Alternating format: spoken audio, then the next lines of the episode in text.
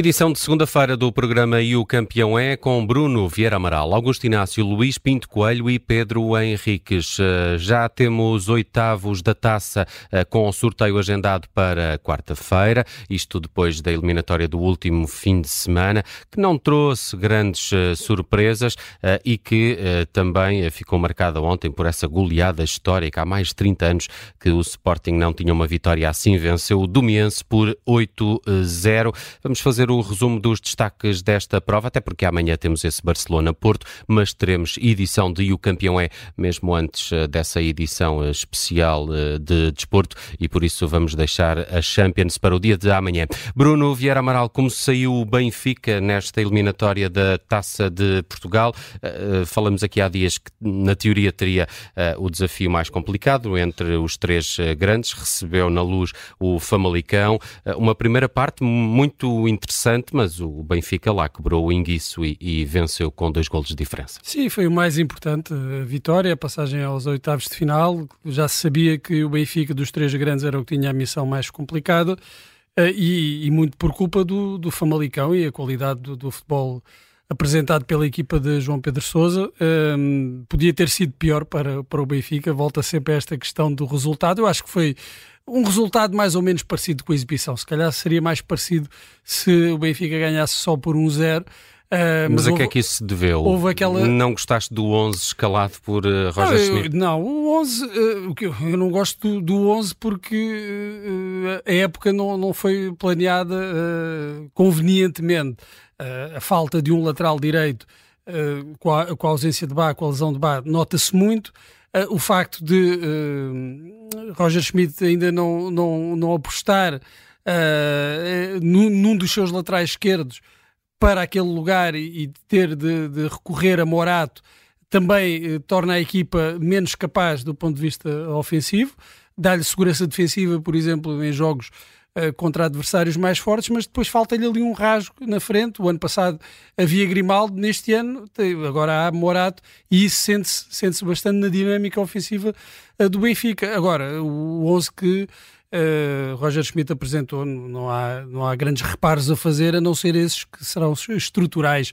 Uh, por assim dizer, a aposta em Tenkstead uh, provavelmente terá, estará relacionada com o gol que marcou Uh, contra, contra o Sporting, jogou bem, de, de, jogou melhor do que, do que eu estava à espera, mesmo neste jogo contra, contra o Famalicão. Mas a, a, questão também se pode pôr de, de outra forma uh, e, e, pensar, afinal de contas, quem quem é que, uh, qual é que é a aposta na frente de ataque de Roger Schmidt. É que nenhum dos três até agora foi realmente convincente, nem Peter Musa, nem Artur Cabral, nem Tengsted. Tengsted esteve bem no outro jogo, ganhou a titularidade pelos vistos, teve um bom jogo, mas em relação ao 11 eu acho que não há grandes reparos a fazer. Ora, o Benfica mostrou-se numa primeira parte com uma qualidade de jogo e uma intensidade que não teve na segunda parte. Eu acho que isso não se explica uh, pelas opções iniciais, explica-se depois também pela incapacidade de Roger Schmidt mexer uh, na equipa para tentar melhorar e atingir o nível da primeira parte. Uh, Permita-me aqui atribuir já uma nota de campeão ao Luís Pinto Coelho. Vou-lhe dar 20, até porque é mais ou menos os anos que faz hoje. Uh, está de parabéns. Luís Pinto Coelho também connosco no Campeão é. Olá, Luís, bem-vindo. Olá, obrigado. Era bom, era bom ser 20, era bom, era Sim. bom. Mas de aspecto é isso que aparentas, como se sabe. Uh, Luís uh, Pinto Coelho, e o teu Futebol Clube do Porto venceu por 4 o Monte Alegre. Uh, foi uma, um, um jogo fácil e, e, deu para alguns testes o que achaste também dessa rotação que foi tentando fazer a Sérgio Conceição na, na equipa frente ao, ao Monte Alegre. Sim, deu principalmente para alguns jogadores que precisavam de ritmo, como o Galeno, como o, como o Evan Nilsson, continuar a ganhar o, o ritmo uh, e o Evan Nilsson principalmente até uh, que está a atravessar um bom momento, ganhar confiança, marcar um, e depois algumas experiências até na questão, na parte final do jogo da, da questão do central, porque não se sabe para amanhã se, se Pep está disponível e, e, poderá ter que haver uma adaptação e, e viu-se Alain Varela nos minutos finais a jogar a central também. Uh, e houve jogadores também por outro lado não aproveitaram as, a oportunidade. Romário Baró principalmente esperava mais, uh, teve logo um erro no início do jogo podia ter dado um golo ao Montalegre e não aproveitou a oportunidade. E nestes jogos, se estes jogadores que têm menos minutos não aproveitam, depois será difícil ganharem minutos mais para a frente, mas foi uma vitória justa, não, não há muito a dizer uh, e, e o Sérgio tirou aqui alguns pontos positivos, mas também houve jogadores que não aproveitaram a oportunidade.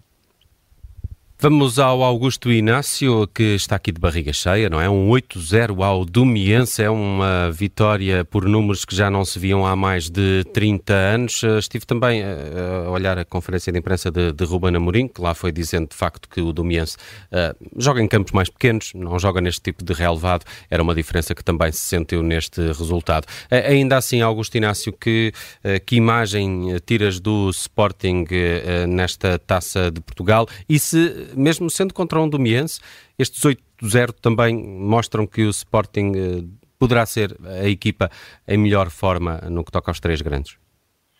Ora, boa noite a todos. Um abraço especial ao, ao Luís Pinto Coelho. Um, Deixa-me dizer que ontem estava pelo Observador a fazer o comentário do jogo e, e, sinceramente, eu quando vi o Sporting eh, jogar com, com o Domiense, eu disse, pá, o Domiense eh, está a anos-luz do Sporting, o Sporting jogou sem menos 7 titulares, aqueles considerados titulares menos 7, dá ritmo aqui a alguns jogadores, vai dar, vai dar eh, oportunidade a outros jogadores de jogarem que, que estão menos jogados, e, o Sporting vai tentar fazer o resultado logo na, na primeira parte, que é para, para arrumar com as contas e para depois poder gerir e estar mais à vontade no jogo. Ora, o que eu vi foi realmente um Sporting pouco intenso, uh, um Domiense muito, muito aguerrido, apoiado por 800 pessoas uh, fantásticas, foi um espetáculo dentro, dentro do estádio, e diria que o Sporting poucas oportunidades do gol criou, e marcou dois gols através de dois pontapés de cantos do Nuno Santos, e foi assim que o Sporting foi para o intervalo a ganhar por 2 a 0. Claramente, depois na segunda parte já sabia que, que o Domiense depois ia quebrar fisicamente, o Sporting lançou realmente mais valias para dentro do campo, como o Jokers e o Edwards, e então foi uma avalanche eh, fantástica para, para fazer oito gols. Mas deixa-me dizer que o Sporting também só marcou oito gols porque hum, a forma como o Domiense também abordou o jogo, de uma forma a quase queria jogar olhos nos olhos com o Sporting, em Alvalade, a perder, e a esticar o jogo todo, dando espaços para o Sporting poder jogar, e querendo sair a jogar de lá atrás de uma forma que, que às vezes as equipas grandes também têm dificuldade em sair. E eles queriam sair contra o Sporting, estava a pressionar na frente. E queriam sair jogar, como eu costumo dizer, a Beckenbauers. Queriam sair todos a jogar, a dar um grande toque, um toque de habilidade, que, a dizer que não tem personalidade. A personalidade para mim não é isto. A personalidade faz parte das equipas que olham olhos nos olhos, mas que sabendo do outro lado que está uma grande equipa e que tem que saber jogar com armas eh, totalmente diferentes daquelas que queriam colocar em campo. E o que aconteceu foi que o Sporting só não marcou mais gols porque os jogadores do Sporting não aproveitaram essa, essa, essas benesses e o Domiense sai com 8 a 0 cometido sido por mais. Mas claramente que o Sporting está bem, é, vê-se que está bem, mas não foi preciso empregar, enfim, um ritmo de jogo que, que, que, que desse mais gols, porque o, o Domiense ofereceu esses mesmos gols também, mérito dos jogadores do Sporting, como é evidente, mas claramente que, que, que esta equipa ficou, provou ontem, o Domiense, por que razão é que está no último lugar, só tem uma vitória, porque a forma como joga e como aborda os jogos, de uma forma filosófica, diria eu, já não é para os hoje. Muito bem, vamos ao Pedro Henriques, que viu o Malveira e o Mafra serem eliminados nesta edição. E o Torriense. E o Torriense. Também estava aqui a olhar os resultados. O Torriense ainda vai a penaltis com o Tondela, mas acaba também eliminado pelo Tondela. Falamos aqui dos clubes da, da tua região, uh, que sei que mantens essa atenção por essa, por essa proximidade uh, geográfica. Que destaques fazes desta eliminatória da, uh, da Taça de Portugal? Vamos agora para os oitavos, vamos entrar numa fase em que tudo é mais apertado e, e, e temos um, um resistente, o, o, Amarante, o Amarante, que, vai, que, vai, que vai ingressar nesse sorteio de quarta-feira. Sim, basicamente destas 16 equipas, nós temos uh, o Amarante, que é do Campeonato de Portugal, e depois estava aqui a somar, temos aqui uh, equipas como ora Nacional, uh, o Santa Clara, Uh, estava aqui a olhar para as equipas que vêm da Liga, da Liga 2, uh, Tondela, Penafiel, portanto temos aqui Marítimo, porque a gente esquece que o Nacional e o Marítimo é?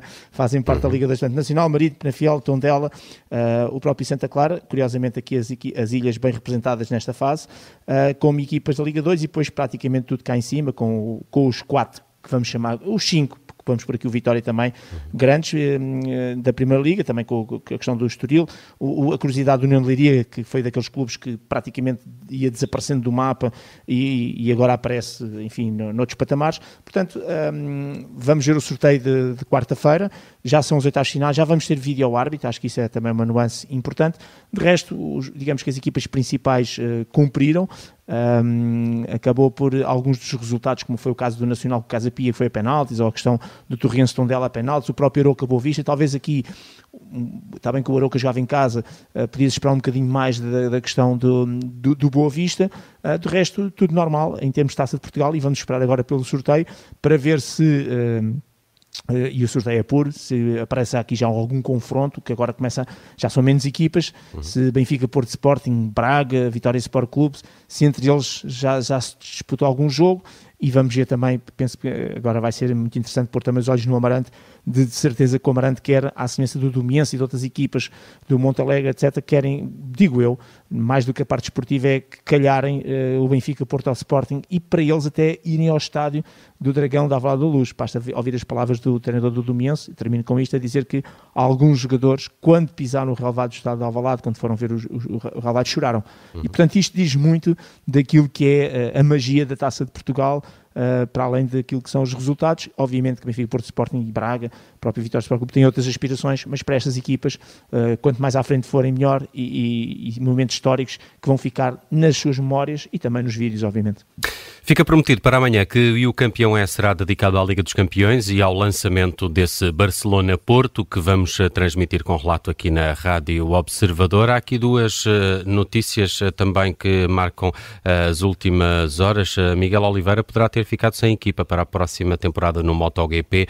a licença da criptodata RNF Aprilia terá sido revogada por problemas financeiros. Falta saber como, ficam, como fica a situação dos pilotos da equipa, onde se inclui o Miguel parece, Oliveira. Parece que tem garantida a presença no MotoGP. Com esta equipa? Com esta equipa não, não, é? não, não, mas com então, outra... Então ficamos a aguardar um novo contrato de, de, Miguel Oliveira para saber com, com quem. Bruno Vieira Amaral, sempre pensei que ias dar a tua nota de campeão a Nemias. Nemias, que é, claro. eu sei, eu sei, fez uma grande exibição na Sete vitória pontos, é? dos Celtics, primeiros eh. E, e, com 10 ou 11 10, ressaltos. 10 ressaltos. Isto em 15 uh, minutos. Em 15 minutos, é preciso sublinhar isso. Recebeu um prémio que é, tem o nome de um comentador desportivo, que é um prémio para, para o jogador eh, que se destaca mais, mas que isso não se reflete nas estatísticas, ou seja, não, não fica no, nos primeiros lugares das estatísticas, o que se compreende porque jogou menos tempo, mas uh, recebe, recebeu o prémio com o nome desse comentador uh, desportivo. Eu sei que tu já recebes prémios por outras atividades, qualquer dia pode ser que haja um prémio Bruno Vieira Amaral também. Não, pro, pro, eu entrego a Nimia Esqueta.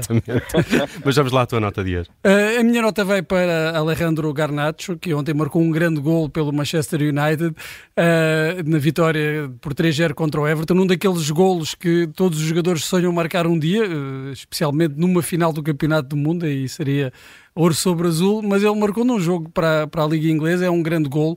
Uh, o Bruno Fernandes, no final do jogo, quando ele recebeu o homem, o troféu, lá está o prémio de homem do jogo, que não se chama Bruno Vieira Amaral, mas recebeu o prémio de homem do jogo, Bruno Fernandes disse, bem, estão, estão a dar-lhe por ele uh, ter marcado o gol, porque ainda não fez uma grande exibição, tem muito talento, mas ainda precisa desenvolver mais. Para já marcou um gol daqueles que ficam para a história, nota 20 para o jogador uh, do Manchester e United. E vai ser difícil de, de batê-lo como gol do ano, a ver, vamos. Uh, vamos à nota do Luís Pinto Coelho e, e ao respectivo campeão. Hoje vou dar aqui uma nota, porque acabei de vir do, do Maia Open em ténis, e vou dar uma nota a um jogador português pouco, conhecido, Francisco Rocha, uh, que hoje que é o número 1040 do mundo, mas que acabou de ganhar, eu vi o jogo ao vivo, ao, um italiano número 200 do mundo, por isso uh, uma, uma excelente vitória, e gostei muito do ambiente do torneio, e era bom que, que o Maia Open voltasse aos tempos áureos em que foi um torneio da ATP, e está, está a crescer novamente, e por isso um, um 18 para, para o Francisco Rocha e um 20 para o Maia Open. Muito bem, Augusto Inácio, o teu campeão e a tua nota de hoje? Olha, hoje estou em mãos largas, vou dar 20, uh, 3 20. Um 20 para os adeptos do, do Mianço que estiveram ali presentes em Alvalade, mesmo depois dos 8 a 0, fizeram uma festa fantástica no estádio, pôs os adeptos do Sporting também a bater palmas aos adeptos do, do, do Foi realmente uma grande festa.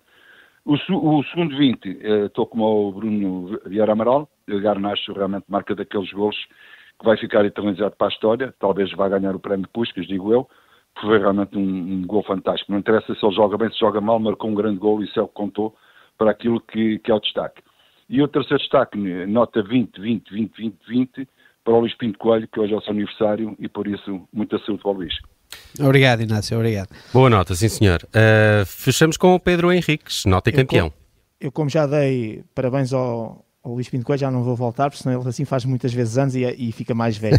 Uh, realmente, eh, também tenho aqui como nota 17 para o Alejandro Carnacho. É relembrar que foi em 1938 um brasileiro a primeira vez a celebrizar este gesto da, da, bicicleta, embora digam que isto nasceu no Chile e é por isso é que os espanhóis lhe atribuem o nome de chilena e não bicicleta. De qualquer maneira, uh, este é claramente o segundo melhor gol do ano um, que, que eu vi e, portanto, vai ficar em segundo lugar atrás do, daquele homem que já marcou 48 gols esta época, em 2023, e que marcou uma chapelada. Isso é que é o gol do ano, que foi do Al Nassr de Cristiano Ronaldo. E também já, marcou, já marcou um destes. E, e, e, já marcou um destes, e, e que grande gol, não foi ao Brunês? Eh, foi, e, acho que é o melhor merecia, da carreira do Ronaldo. Esse aí nas Juventus, ano, E se calhar nesse ano merecia ter ganho o, o Puskas e não ganhou. Mas o Puskas acho que é por votação na internet pois. e já ah, sabe então como é que isso corre. Mas pronto, brincando um bocadinho, mas é, nota claramente para o Garnacho, grande gol, grande pontapé de bicicleta e é um momento daqueles que é por isso que nós gostamos de futebol. Muito bem, está feita mais uma edição de O Campeão é, hoje com o Luís Pinto Coelho, o Pedro Henriques, o Augusto Inácio e o Bruno Vieira Amaral. Marcamos encontro amanhã à mesma hora para fazer a antevisão desse Barcelona Futebol Clube do Porto.